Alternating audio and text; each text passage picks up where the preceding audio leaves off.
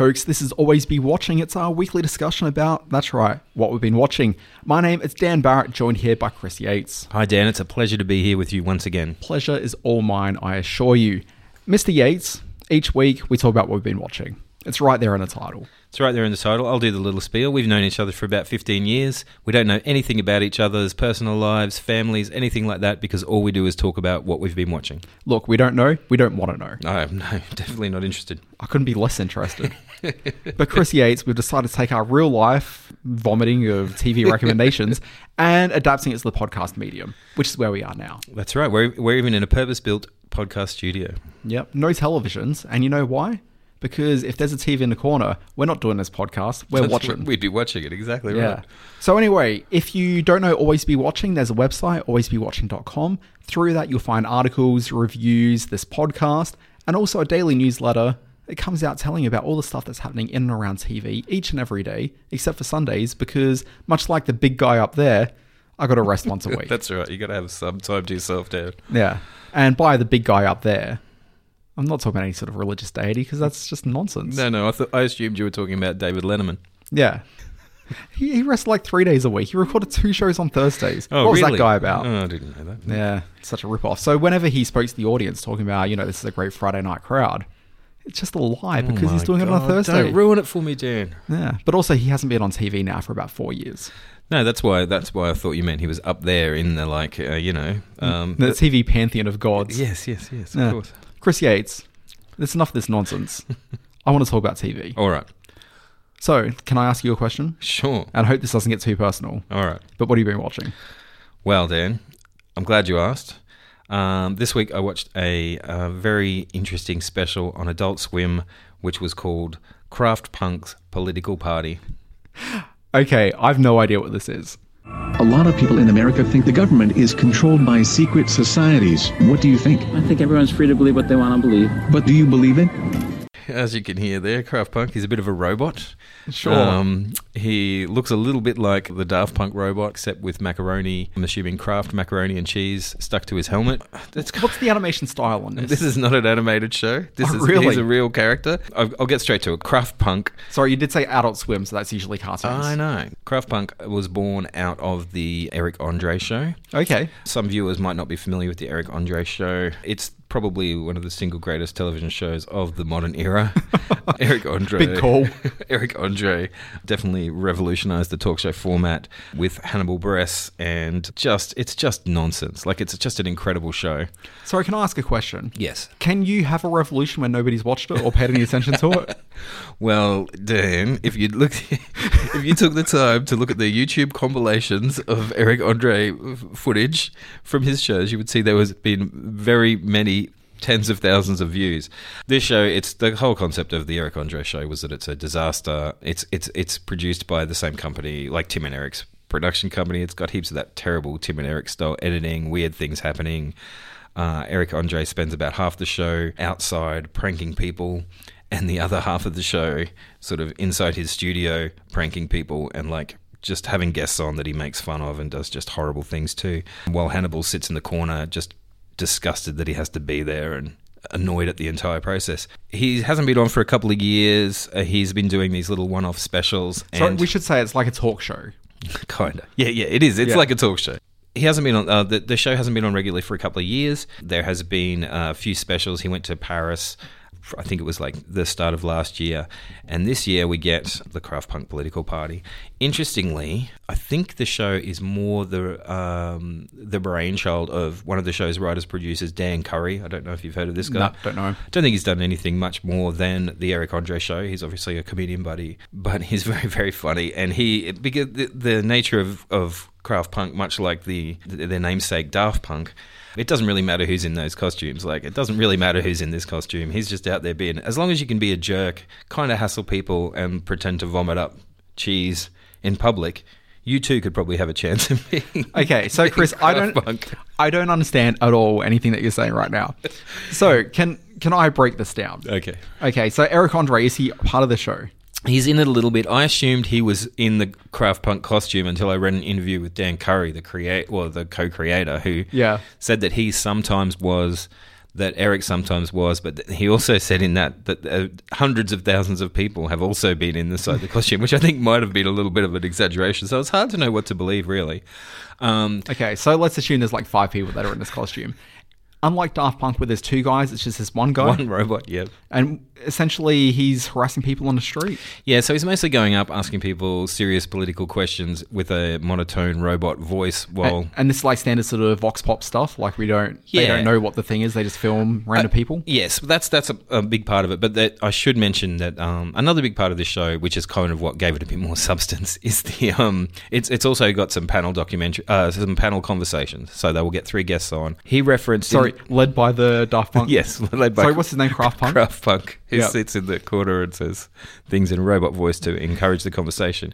He mentioned Ali G and the panel discussions that Ali G used to have with real guests as the um, point of, you know, his kind of inspiration for it. But I think you could pretty clearly go back f- before Ali G to the um, Brass Eye uh, Chris Morris program that had a little that had elements of this in, in that as well which I'm sure that um, Ali G, I'm sure that Sacha Baron Cohen probably saw that program. So there's a fantastic panel in the uh, special where they get a flat earther, a 9/11 conspiracy theorist, and a birther, as in like a you Yeah, know, yeah. you know what a birther is, but Obama's birth certificate, on a panel together, and um, just kind of get them to question each other's beliefs in these um, ridiculous things, all of whom are just mortified that they've been lumped in with these people that clearly believe something outrageous. Interestingly, like, yeah, nobody had a. Um, Nobody was consistently believed in all of those three things, and that, and each person that believed their one thing thought the other two people were ridiculous. So, which, which was really interesting, I thought. I like that as just a real life human representation of a Venn diagram that just isn't intersecting at all. in, isn't at all and you could expect it was so like there's there's some little conceptual bits like that in it there's a little bit of formula stuff but a lot of it is just um you know like really quick edits of Kraft Punk at the washington memorial just like vomiting and stuff. So anyway i loved it. It's fantastic. If you're a fan of um if you're a fan of eric andre you'll definitely be already a fan of Kraft Punk who did show up in quite a few i think in just the last season of the eric andre show. This sounds both amazing and terrible. Is this like most Adult Swim things, like a 15 minute kind of a joint? I think it's 22 minutes. The TV show, the TV series was like 12 minutes, I think, but these specials have been like 25, 26, something like that. Oh, so these Yeah. are ongoing specials. They're not like So- an ongoing show. Yeah, so this one is a one-off apparently, and then and like uh, the Eric, I think they're going to be doing like it seems like they're going to do one a year for a little while. I, I don't know if there's anywhere else. I hate to say it, but I don't know if there's anywhere else you can go to the Eric, with the Eric Andre show, and that doesn't matter because I can just keep rewatching the three seasons over and over again. I have to do it with somebody else in the room. I I tried watching it a few times by myself and um fell into the sort of like uh wheezing, uh, lost a lot of oxygen, and I felt like I was going to. Um, the things weren't going to pan, pan out well, so I like to have a, you know, like I don't know, um, somebody along for the ride who's just keeping an eye on me and making sure I don't die from laughing too hard. Like if you're going on a serious drug trip, you need that person. That's right. to- yes, yeah. exactly. The, I forget what they call that person to hold your hand and make sure everything's okay. So yeah, I require that for a lot of the Eric Andre show. This was, you know, maybe not, maybe not the heights of some of his greater stuff, but it was still very entertaining. Interestingly, as well, it's on the Adult Swim website. It's not geo blocked, so you can watch it anywhere in the world. I don't can't imagine it'll ever get played on any kind of maybe. Channel 9, 7.30 on a Wednesday night. Yeah, so that's it. Um, Kraft Punk political party. I should point out that Kraft is spelled K R F T. Just course in it just in case you want to know that. And um, yeah, fantastic stuff. Yeah. Sorry, how long were we talking about Kraft Punk for? Not that long, I don't think. okay, I just felt a while. Yeah, Yeah. Is it, it- yes. No, I'm definitely going to check that out. I think that sounds wild. It was wild, and um, yes, I'm very glad I watched it. But I'm very curious now to hear, Dan, what have you been watching? Here's the thing, Chris. I invited you into this room. Like a good dinner host, I feel it's important to pair your meal with the, you know, accompanying beverage that's going to follow. And so going from Kraft Punk, I feel it's really appropriate for me to pair that program with, you know, the show I'm going to talk about. I'm going to talk about the Good Wife spin-off, The Good Fight. It's called micro targeting. Sites like Facebook offer it to advertisers to refine their ad dollars. It was weaponized by the Russians during the last election. They could target their fake news articles towards smaller and smaller groups. You're saying this was used against our jurors. Yep, through their Facebook pages. Chris, have you ever watched The Good Wife? No, and I've got to say, this is going to sound mean, but it's mostly just because of how much you go on about it that I haven't watched it. Chris, I think you've missed the entire reason for our friendship, but whatever. There's every now and then there's a show that you're just so passionate about that I'm just like I'm definitely not going to watch that. Here's the thing, Chris. It's really fucking good. all right, all right. I, I will watch it. I will watch it, Dad. okay, so I'm going to talk about the good fight, but I Do it. feel the need to give Yes. the standard spiel into this. Yeah. So there was a show called The Good Wife. I watched it. I dismissed it immediately. It seems to me a very um, stock standard legal drama coming out of the US network show. So obviously it can't be any good. Okay, you got Julianna Margulies, who I love, but also she's in this network show. Christine Baranski's in it, who I love. It was this network thing. There's a court case every week. She gets involved. She's a good wife. You know, Right. whatever. The thing is, the show's surprisingly good. Yeah, right. Uh, so after like about a season of some fairly sort of stock standard story of the week type stuff, they start introducing and playing around with the idea of what a court case can be on television. So instead of just the court case happening, really they started picking out stories from the world of technology and media. And because it's a law firm, they have like very specific sets of clients. So some weeks it'll be a client they've never heard of before, but then I have some clients that come in regularly. So they end up taking on a client called Chumhum, which is like a Google type company. Right. And so they dealt with like technology stories quite regularly.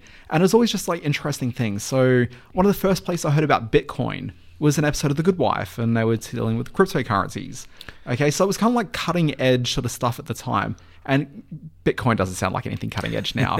but, you know, eight or nine years ago, like this is actually. Yeah, it sure you know, sounded like that No when, one's talking about that. when my coworker told me that I should definitely get on board his um, Bitcoin investment thingy that he was getting onto. That guy is a millionaire now. He got out at the right time, and I'm a schmuck. Anyway, continue. Yeah. Yeah. It's a true story. I know. I had the opportunity to buy a bit of Bitcoin. Didn't do it. Same time that guy told me to bet on like Pete Sampras doing something impressive in the tennis, and it, won- it won him like six hundred bucks. I didn't get anything. I wouldn't have had to do anything anyway. Man, that guy. So anyway, The Good Wife, unexpectedly good. So I became obsessed with that show because it was really good. Yeah, you went on about it all the time. I did. After seven seasons of that, they wound it down, but they brought along a direct to streaming series called The Good Fight. Now, the first season of this I thought was quite good, but like it never really quite found its voice entirely. But from the second season and now coming to the third, which kicked off last week, the show is kind of firing on all cylinders. So the show is very much a lefty political slant on what's going on. And much like in The Good Wife, The Good Fight would represent sort of real life things that are happening around us. Ripped from the headlines. ripped from the headlines. So it's doing that law and order thing, but contextualizing it within the world of a law firm. So because Trump's obviously in power in the US and the people of whom are writing it are a little bit aghast by such a thing, okay, that's represented really heavily through this. I don't really want to delve too much into it because it is still kind of like an episodic case of the week sort of a thing. But the cases of the week are often things like uh, they've got their hands on the PP tape. Oh, okay, yes, so it's yes, like, right. what do we do with the PP tape? Okay, so you've got things like that taking place on a regular basis. They take the idea of a law show and take it to the most extreme, wild thing that they can do in any given episode. Something that I've added for this season going in is that in the middle of the episode, it actually cuts out to an animated. Uh, I can't think of the name of the thing. It's like Schoolhouse um, Rock. Do you know what I I'm talking know about? the thing you're talking about. It's the- parodied in The Simpsons Yeah, as the I'm an amendment to be. be, yeah, yeah, yeah. Which is what I always think of it as because we never got the Schoolhouse Rock. Yes, but I have seen other references to it Yeah. since that Simpsons episode. Yeah. But they do a parody of that now in every episode. So halfway through, there's like an animated short explaining something about the way that political structures or you know economic structures work, and so it kind of explains something with a lot of like just interesting jokes and like weird asides sort of through it. Anyway, it's funny, it's weird. You wouldn't expect it to be as good as it is, but like it's legitimately got the best guest stars that ever appear on TV. And in terms of a batting average, it's got a greater success rate episode per episode than I think any other show on the air. Wow. This Yeah. is a, this is high praise. It's phenomenal. But yeah, give it a look. Like, just watch one episode. That's All all, I'm asking. all right, That's all. I'm asking, Chris. All Just right. watch one. Is it a fictionalized Trump or is it a, a real Trump? I know it's the real Trump. It's the real Trump. All right. So Um, so, interesting. in the episode that returned, uh, you've got a storyline with the Christine Baranski character, who's like this old, like second wave feminist of whom's running this law firm now. Uh, her partner that she's had since the Good Wife days, uh, played by Gary Cole. Mm-hmm. Everyone loves Gary Cole, right? Uh, Office Spaces, Gary Cole. Office Spaces, uh, the Brady Bunches, Gary Cole. Yes, yes. Yeah. He's mate. He is fantastic. Who Yeah. doesn't love him? You're he right. really is. And he appears in like everything now. You probably should have just told me he was in it. I, would have should've. already watched it. Uh, but he's like a Republican gun toting Ah. ballistics expert. Anyway, he's retired, but he still needs to make a little bit of money. So he's been taking people out hunting, and he's an expert showing people what to do when they're out on a hunt. Anyway, he's uh, been off in like some, you know, um, some work situations that he hasn't been telling his wife about, and she's convinced Christine Baranski's character that he's having an affair because he fa- she found a long blonde hair on his bag that he takes out. Finally, she confronts him, and it turns out he's not having an affair, but rather his two recent clients are the Trumps. As in uh, Donald and Eric Trump. Very good. So it's one of Eric's hairs that she found on the thing. In a way, I think that's worse than having And she, affair. yeah, I was going to say she's probably more aghast at that, right? Absolutely. But the revelation of that I just thought was glorious. But yeah, if you're not watching The Good Fight, you are actually missing out on what I think is one of the smartest things on. When, when you used to talk about the Good Wife all the time, I just sort of assumed it was uh, maybe like a spin off of the Gilmore Girls, which you really enjoyed as well. So, Yeah, yeah. which is also phenomenal. Let me tell you about the marvelous Mrs. Maisel, Chris. But no, nothing like that. It's just that there's the female sort of name in the yes, title. that's obviously all. obviously all it is, uh, and Yeah. just my preconceived notions of things that you enjoy, which of course are a lot broader than the caricature I have of you in my head. But yeah, the Good Fight. I honestly think you'd probably get a kick out of it. How do I watch it? Uh, so you can get it in Australia. Season three will be coming to SBS at some points. Uh, it's CBS All Access in the US, which debuted the third season about a week and a bit ago. You can find seasons one and two on a few platforms now. So Amazon Prime have it, and in Australia, Stan also carry the first season. Cool, and that was. And I think you can find The Good Wife on those platforms as well. okay. So that's interesting when you said it was a um, network show and then went to Went to streaming. so, but the same company, obviously. Same company. So CBS used it in a way that they used Star, uh, Star Trek to launch their streaming service. Their show they actually kicked off with was The Good Fight. Yeah, right. So that doesn't. So Star Trek doesn't play on broadcast television in America. No. The first episode, I think, may have aired on CBS, and To, then it like, went to the streaming to suck people over. Exactly. That's very interesting. I didn't know that was happening. so, Chris, what have you been watching? I watched a whole series. Well, I say whole series, six episodes of fantastic documentary series on Netflix called Trigger Warning with Killer Mike. You may know me as Killer Mike. I'm a Grammy Award winning rapper, and my ideas are often controversial. The greatest hindrance that black people have is white Jesus. I want to see a black savior. I hear you loud and clear. This- Will you lead my religion? Now, I'm not just deliberately trying to watch things that I don't think you might have watched, but I am a little bit trying to do that. So, Here's the thing I come so close to watching that. It's just I've had a lot of things to get through the last few weeks. So Killer Mike's an interesting character. He's a rapper. He put out a really amazing album um, called Rap Music with his producer, uh, who is a white guy um, who's been around for a very long time in the rap circles, underground rap circles called LP. They started a group called Run the Jewels, uh, which became wildly successful. Toured the world, festival ready, I would call that band. Now, this annoys me a little bit because I always thought my debut rap album was going to be called Rap Music as well. yeah, well, there you go. Um, there's still you can still do that. There's a precedent for people having um, similar album titles, so I wouldn't worry about that at all. Um, what if I call it Songs in the Key of Rap Music? I've got some killer beats. If you want some beats to go, uh, uh, we could actually just do it right here in this in this fancy studio. Um, now this this series is just excellent. Uh, Killer Mike's a very very uh, well, he's a he's a really loud character in America. Like he's um not not afraid of um you know speaking up and saying what's on his mind and talking about things. He wants to change the world and you know, but he kind of does that in a. He wants to change the world, but I get the feeling that he's a he's a bit of a lazy guy. Like he's not going to go that far and do it. So I think as far as he's going to do is like make this TV show and hope to influence some people and change their change their um, way of thinking. Which, in the greater scheme of things, is actually it's enough. It's a lot more than I've done, Dan, and it's, a, it's and it's a Don't sell yourself short. But yeah, you're right. Um, so I was. It was really interesting going into this because obviously there's been quite a lot of kind of political um, documentary style series on Netflix. Some of them are very serious. Killer Mike's music is at times very serious. Uh, famously, he had a song where the chorus was "I'm glad Reagan's dead," where he um, or the hook at the end, and where it was all about um, you know the kind of mess that America's in today and how it was influenced by, or how Ronald Reagan was the start of a lot of the um, horrible things that have happened for America, and especially for Black people in America. Um, Now, obviously, there's never really one thing that starts inciting a. Co- no, yeah, go on. um, yeah, I, I, I- sorry, were you going to defend Reagan? I know I was going to say that the reason why people took on Reagan Is because you know there was a certain political environment in of the United States. Of course, and- Dan. Yes. Um, but, you know, he obviously made some decisions and had some policies that were, have um, created vast inequality and things uh, in America. Uh, so, anyway, it was, it was interesting coming into this, like how he was going to play it out. But the funny, uh, the, the most. Um, the most sort of uh, thing that the most startling thing about it was how just really really funny it is. He's an incredibly funny guy. Um, I'll just talk about that. So, so each episode sort of focuses on a different part of the world he wants to change. One's about schools or education.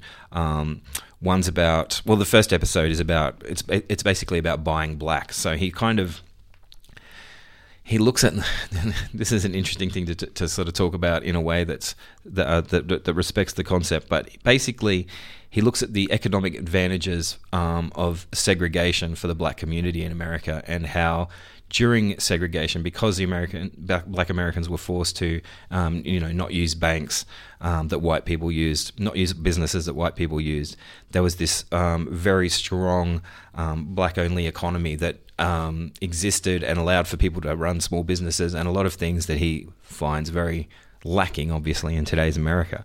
So he basically um, gets on board with this idea of like um, and which is a movement in America, of course, as well. But it's basically buying black. So you're just trying to spend, or you're trying to keep all your money in the black community. And he kind of does this in a hilarious way, where he decides he's going to do it for, um, I think it's like 36 hours, or it might be a little bit longer than that. But where he's only going to buy black, so he realizes then that he can't use any cars because there aren't any there aren't any black owned automobile companies.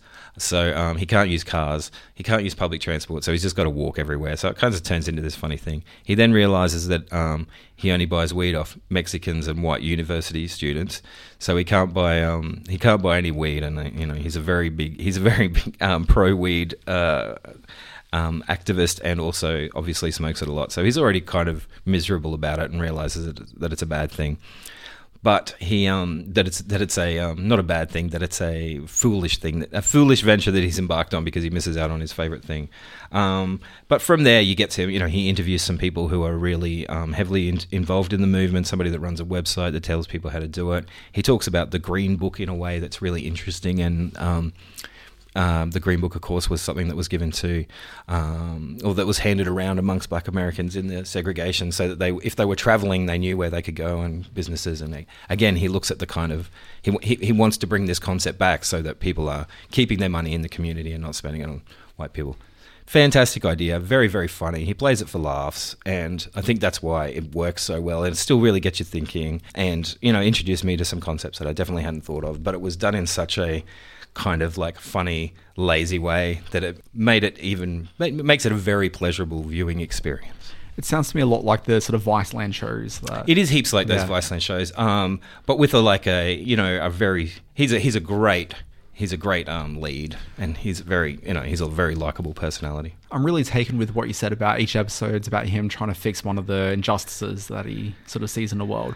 And I started thinking about myself and what I'd focus on in my six Yeah. episode Netflix series. Yep. So I'd probably focus on the flavor selections at a Ben and Jerry's. Yep. I- don't know if that's going to be a full half hour show. I I reckon you could probably stretch it. Because, I mean, it wouldn't just be what's in the ice cream creamery, but really the ones that are being sold in the supermarkets as well. And it, it's a whole thing Oh, that's- yeah, that's right. Yeah, Uh, the fact you never find like someone serving you at Maya. that's that does suck, it doesn't it? Yeah, it's not great. Uh, I don't like when you go to a public library and all the books are laminated. Why do they need to laminate the book? It just cheapens the book. It It doesn't really feel like does. you're, you know, when you open up a book for the first time, like there's a feeling that you're about to enter a world. Here, I feel I'm about to enter lamination. It's it's a thing. Uh, and also, like, why isn't the peri peri sauce at Nando's the default?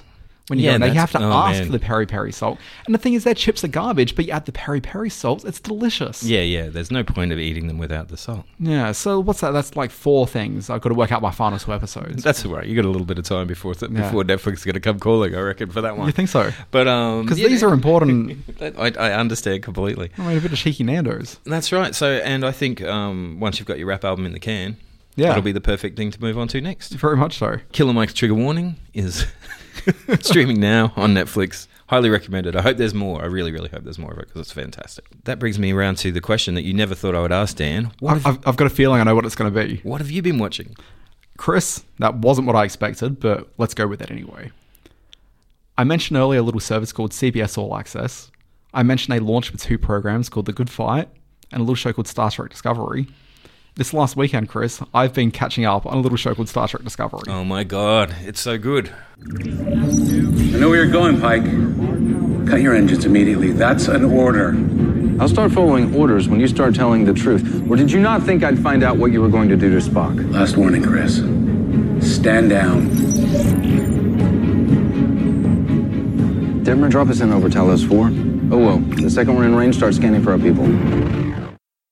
Now, Chris, when you asked me the question earlier about CBS All Access, I hadn't actually put two and two together in my head that these both like are from the CBS All Access service in the US. Do you work for CBS All Access, Dan? No, but you know, if they send me a phone call, I, I'm open to the conversation. Excellent.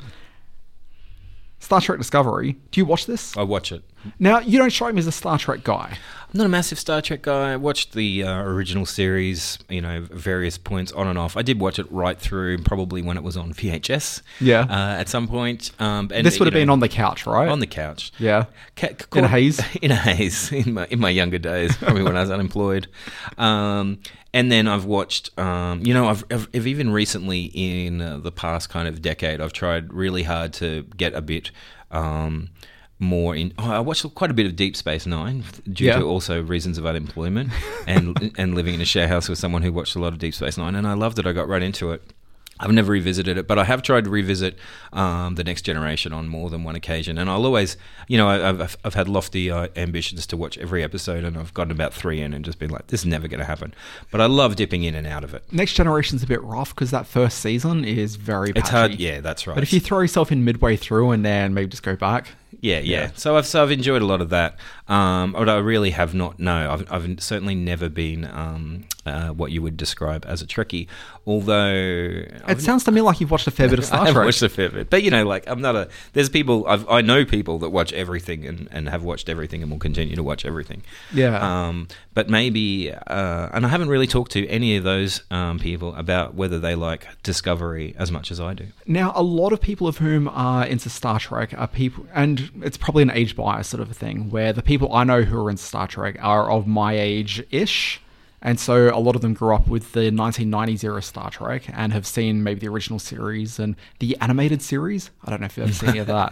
No, it's kind of fun. It was like a late 70s. sort of, Yeah, yeah, right. Cheaply animated, but kind of cool TV Kirk show. and Spock and stuff, right? Kirk and Spock and yeah, everyone. totally. I have seen a little of that. Yeah. Yeah, so when I think about Star Trek and Star Trek fandom, it's always through the lens of someone who's watched it through the 90s.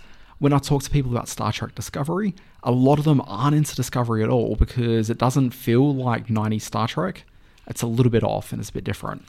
Okay, and what I think it is is that Star Trek Discovery kind of feels a little bit more like the original series, but also it's the really woke version of the original series. And I feel that there's a lot of efforts made on the show to have sort of a cutesy, sort of fun element to the show for people of whom are part of like woke, like Tumblr communities rather than sort of talking to. There's a very specific mindset Yeah, that I'm yeah, trying to yeah, tap yeah, into, and I don't know how to really sort of explain who these viewers are without sounding offensive. And I don't want to sound offensive about it because I think viewers can come to things in their own Yeah, way. and absolutely, There's different audiences for different shows. But I think the show they crafted for Discovery wasn't the show the classic Star Trek people have been interested in. So when the Orville came out, which is Seth MacFarlane's uh, Star Trek homage, that actually looks and feels a lot more like 90s Star Trek than Discovery ever has. So they latched into that. Yeah. Star Trek Discovery, I quite liked that first season, but there were definitely elements to it that I never really quite connected to. But I feel with the second season, and the second season's a little bit rough because midway through, the showrunners were fired off the show, okay, for reasons of uh, just being nasty to their staff. Oh, that sucks. That's my understanding. Anyway, after that point, the show kind of starts to really find its voice quite nicely and gets rid of some of the Tumblr-ish elements from the show, and instead sort of focuses a bit more just on sort of straight narrative. And Star Trek should never really quite just be about straight narrative. From classic Star Trek onwards, there's always a lot of metaphor that takes place. It's really representative of trying to talk about the world's ills, but through sci-fi concepts. So I haven't found any of that in the back end of this season, but I also appreciate it's a troubled production and they're really just trying to right the ship. Quite literally. And this is interesting too. So you call it like a, you, you know, you mentioned the sort of wokeness of it, but you know, the original Star Trek series was, um, of course, very inclusive in its acting lineup, and it was Hugely it- progressive. Yeah, it was heaps progressive, and it went out of its way to do that, and it, and it's sort of um. Was I guess you know at the end of this, the hippie movement and stuff like that, and it was um, looking at you know exactly what you said. Like it was using uh, these sci-fi concepts to talk sort of talk about our modern ills, but it was also very much about um, representation of the the different people in society, sort of representing the Federation's overall or overall goal, right, which is Yeah. bringing the whole universe together. Look, I think that's completely spot on, and those elements certainly exist within Discovery and are amplified to an extent. I think the issue is it's a bit of a structural issue where original Star Trek is very much episode of the week. You raise the metaphor you're dealing with. Yes, yes. You explore the metaphor. You close it off with a fight scene. You know, Yeah, come yeah, back yeah. next week. Okay, a few phases. You know, it's all taken care of. In this, because it's an ongoing narrative where there's episodic elements to it, Yeah. but there's largely a ep- like a series long storyline that takes place over the whole thing. Many kind of right. Yeah. There's a few that are There's all kind few. of complicated and But I think because they're playing into like the sort of cutesy character moments and really amplifying what's going to work well as Tumblr pages, which Tumblr doesn't even exist any. I mean, it still exists, but no one uses Yeah, it. no, I don't even know. Uh, so that audience is kind of dissipated. But like, it's the kind of thing you'd expect to see that imagery sort of on Tumblr. Doesn't exist anymore, and so the show's always felt just like it was talking to an audience that isn't quite there for it, and it's just always felt a bit awkward. And because you've got that series long storyline taking place, I think those feel a bit more on the nose than they would have if it was a very straight 43 minute, you know, exploration of the issue. So how do you feel about Tilly? I actually like Tilly, but I do feel that she gets overplayed a little bit. See, I love her, and I think it's one of the reasons I've really liked the show. but I do, I do think yes, they, there's obviously been a lot of that reaction, and they have really ra- cranked up her character um, in this in this season. In the back half of the second season, though, I think they really reduced her character a fair bit. Yeah, right. Because previously she was kind of like the Mary Sue character who could never do anything wrong. And anytime that she came onto the scene, it was kind of like Poochie's there, and everyone has to focus on Poochie, and it's like, sure. Poochie, you're so great, you're so wonderful. Uh, but they kind of realize, oh wait, no, she actually kind of is a cool character, but maybe in limited doses. And She's fantastic, and I think, and, Right. yeah, and that's what works about. I, I think it, you know, it's an ensemble like a lot of the other Star Trek has been. There's obviously Mm. a couple of central f- characters that are really a focus, but um, it's great watching. I, I, I love the sort of, I love the nods to that, which I consider kind of a nod to that '90s era. Like, I don't think they're totally ignoring that sort of stuff where they give. No. Where they do give, which might even go back to the original series, but where you know you're sort of starting to see little side stories drop pop up for the other um, for the other uh, crew members who have so far just really been on the bridge. Um, the most recent episode having the um, story sort of focusing on the uh, android character whose name I can't remember. yeah, I'm not too sure either. Um, but which was just, I really, really loved it. I thought it was great. I thought it was uh, a nice sort of TV thing. You know, you know, it felt like a TV show, but in a good way. Like I've, some of it's, I felt, I think, felt very cinematic, and some of it's felt very um, serial. You know, like like you say, it, that it's just servicing this kind of long story. But yeah, having that little bit of focus on those characters, I think, is really cool. Yeah, the one thing I've really loved about this season is the introduction of Anson Mount, who plays Captain Pike. Now, Captain Pike is one of these characters from Star Trek history. He was the original captain of the Enterprise. So when they shot the very first episode of Star Trek, the pilot back in like 65 or 66, whenever they would have shot the pilot, show started in 66, but I just don't know when they made the pilot of course, yeah. Uh, because when the show started, obviously Captain Kirk's the main character, but they had this pilot episode which the network felt didn't really work. Okay, and it had this guy playing this Captain Pike. Now that episode, uh, they bring back Captain Pike for like a two-parter episode. I was going to Mena- ask you if they Yeah. brought back. So he was there. It's called the Menagerie. It's a two-parter. It's a it's a classic episode. I remember. It. I don't think I've actually seen like the Menagerie, but I know I've seen the Cage, which is the very first episode. yes, right. Anyway, the most recent episode of Discovery that we've seen, and quietly we're doing something slightly sneaky here, which we're recording this a week early. I have to give that because people are probably watching this week to week. And they'll be like, "Oh, that was weeks ago." Yeah, exactly. sure. Okay, so uh, Captain Pike, uh, they had a loving homage back to The Cage, and so this was kind of a sequel to The Cage. It was very, very strange, and it was excellent, and it was kind of the most overt. Obviously, there's a lot of references to the original series. Yeah. um, including like amazingly um, Dwight Schrute from The Office playing um, Uh, Harry Mudd. Harry Mudd. Oh my god, that was so good. Um, of whom doesn't appear in the second season at all. no, no, not as. Well, as No, he do- he doesn't. He doesn't. Oh, Yeah. Thanks for ruining that for me. Sorry. Um, but yeah, no, I think that um, they've obviously done a lot. You know, there's, there's, they're obviously playing playing a lot of service to it and doing it for laughs and doing it because it's funny and it's great. There's also a lot of continuity errors from what people know about Star Trek because Right. Star Trek's one of these things where the fans really glob onto that. Yes. And so a lot of the classic Star Trek fans have been annoyed that they haven't paid that much attention that to they've it. done the nods but haven't like done it that Part of the course accurately. correction that's happening in the back back end of this season is to actually try to take care of some of these continuity issues Wow. and explain them away and bring it together. So Why did Spock never mention Burnham in all those episodes of Star Why? Trek? Why would he not have talked about his beloved sister? there could be a reason. Uh, but they've essentially done a sequel to The Cage. It's in it was incredible. I thought it was just so good. I, I mean, from the kind of montage at the start, I was just Yeah, like, the previously oh on Star God. Trek, where they don't even do the classic Star Trek logo. It's the Star Trek logo from the pilot episode. Oh my god, I didn't notice that. That was, Yeah. that was just so excellent. I thought, yeah, Yeah, no, really smart. And also, they brought back one of the characters from The Cage, uh, and this time played by Melissa George. I thought it was Melissa George. We were Yeah. trying to work that out. I didn't bother checking at the end. Um, yeah, was but just just fantastic. I thought. It was so weird because I've met Melissa George, and it's so strange when you're watching a TV show that it's like someone of whom you've spent more than like a minute and a half with, and it's like uh, it's it's that person. That's them Yeah. up there. Uh, wow, so that's a um, that's one of your best name drops yet. I reckon that's a great Look, one. I, I can do some better. I've, I've, oh, you'd be hard pressed to impress me more than that. Um, uh, but anyway, I'm just so excited about more Star Trek Discovery. I'm very into it. Yeah, and like I, I was into the show, but like I think after watching, I literally binge watched it for like a day and a half. I just going episode after episode to catch up with it. Like first of all, Anson Mounds as Captain Pike is probably one of my favorite TV characters right now. He's Just just so- so charismatic and charming on that.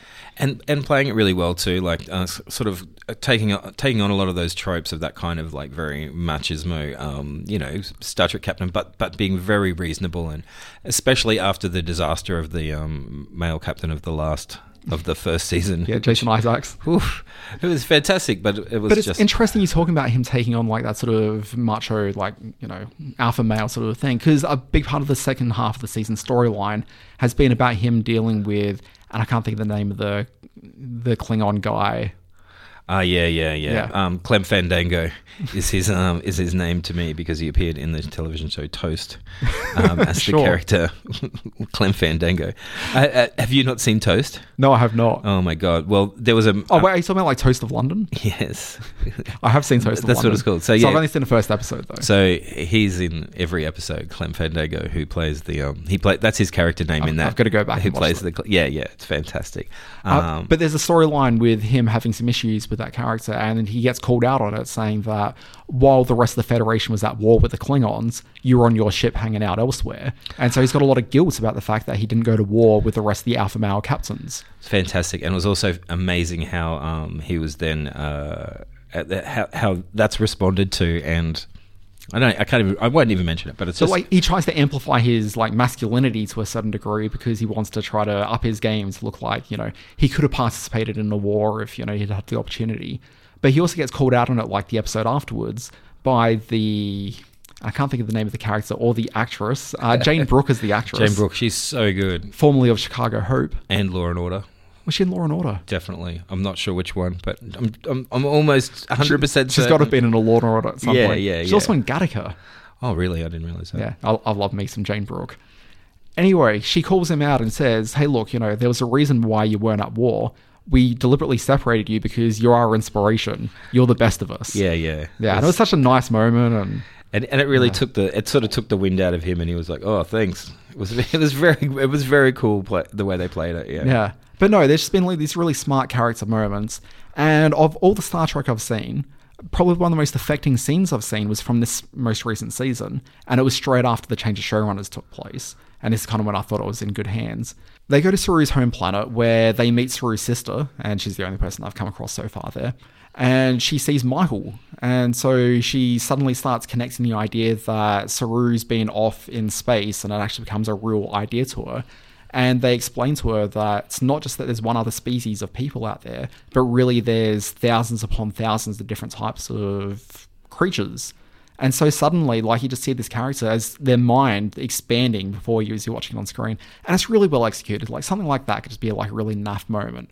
But there's such a charm about the idea of just this woman realizing that there's so much more out in the world that she's just got no idea that could possibly really, that she could never have fathomed it until that very moment. And so she goes over and just like sort of touches Michael, and you just, it's just such a powerful moment. It was fantastic. I completely agree with you. yeah. Yeah. and I've just never seen anything like that on Star Trek or like most shows don't really achieve that sort of moment. No, and it's and it's and it dates back to that thing. You know, it goes plays totally back to that thing you were talking about, where you know we're kind of looking at. Well, I, well, maybe that does illustrate that point that you were making that you hadn't seen things that sort of talk about our modern kind of political climate Yeah. represented in this show. But maybe that sort of to some degree does. And look, I mean, maybe part of the reason why that affected me so much is because there's a lot of nasty stuff happening in the world right now. Yeah, it's nice to see. Nice to, It was just- it nice to have something to feel nice about. Yeah. All right, I'm going to do this thing. I've got up Jayne Brook's page. Um, you are not going to believe some of the movies that she's been in. The aforementioned Superman 4, The Quest for Peace. Uh, which we talked about, what, two weeks ago a on the couple of program? weeks ago. Um, she's also in Don't Tell Mum the Babysitter's Dead. Okay, sorry, who does she play in Superman for The Quest for Peace? The JFK JFK high school teacher. Okay. Um, That would have been a pretty early role for her, surely. yeah, 87. I think that's as far back as it goes. Um, yeah, Don't Tell Mum the Babysitter's Dead. I'm going to guess she was mum. Um, she's in Gattaca, as you said. She, she would have been too young to play mom, surely. Surely, yeah, you're right. She was in. LA Law. Okay. She did a lot of TV stuff, obviously. Yeah. yeah. So good. I can't find any Law and Order. I might be totally. She was in CSI Miami. Are you allowed to be in a CSI and a Law and Order? I think legally you can. Is that is there a precedent for that? I'm sure there's plenty of precedents. anyway, yeah. I mean, I think, and her role in the program is just so good, and I think it just gives this kind of like excellent perspective over the whole. Because I mean, I, I guess she's the highest ranking Federation officer that we've sort of seen. I think so. There might be a couple of things where she's talking with somebody else, but yeah, it's just just so good in it. Someone will um, email about that to call us I certainly hope so. wrong, and I hope they do too. But anyway, Star Trek Discovery. Grey's Anatomy, she's also in. Boss of Awesome. Legal. I'll stop. I'll stop. Oh, gosh. I, I just want to watch some Chicago Hope now. Yeah.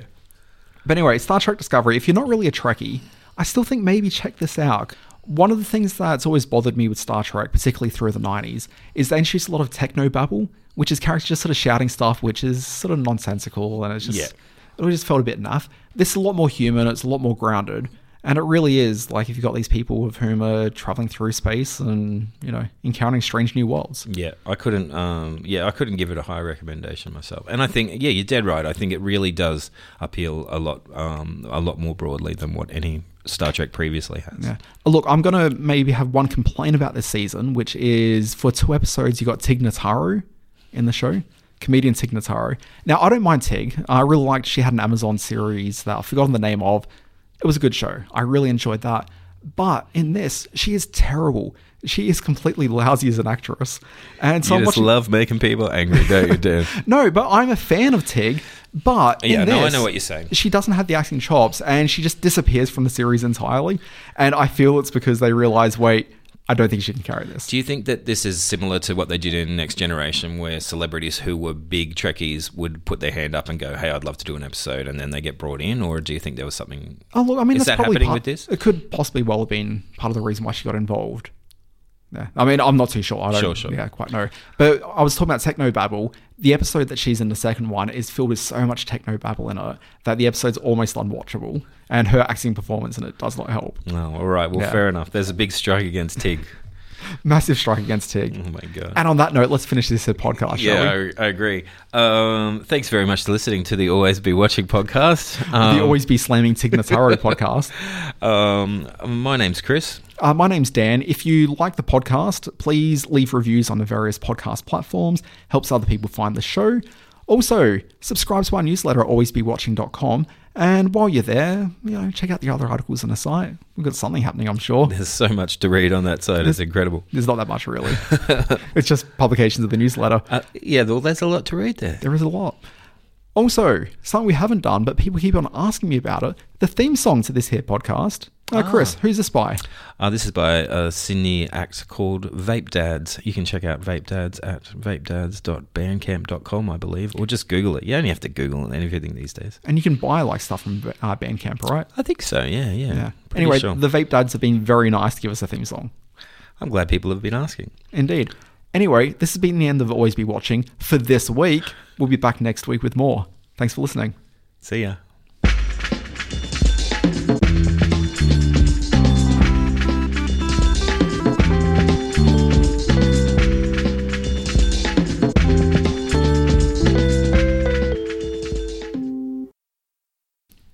Nobody's asked.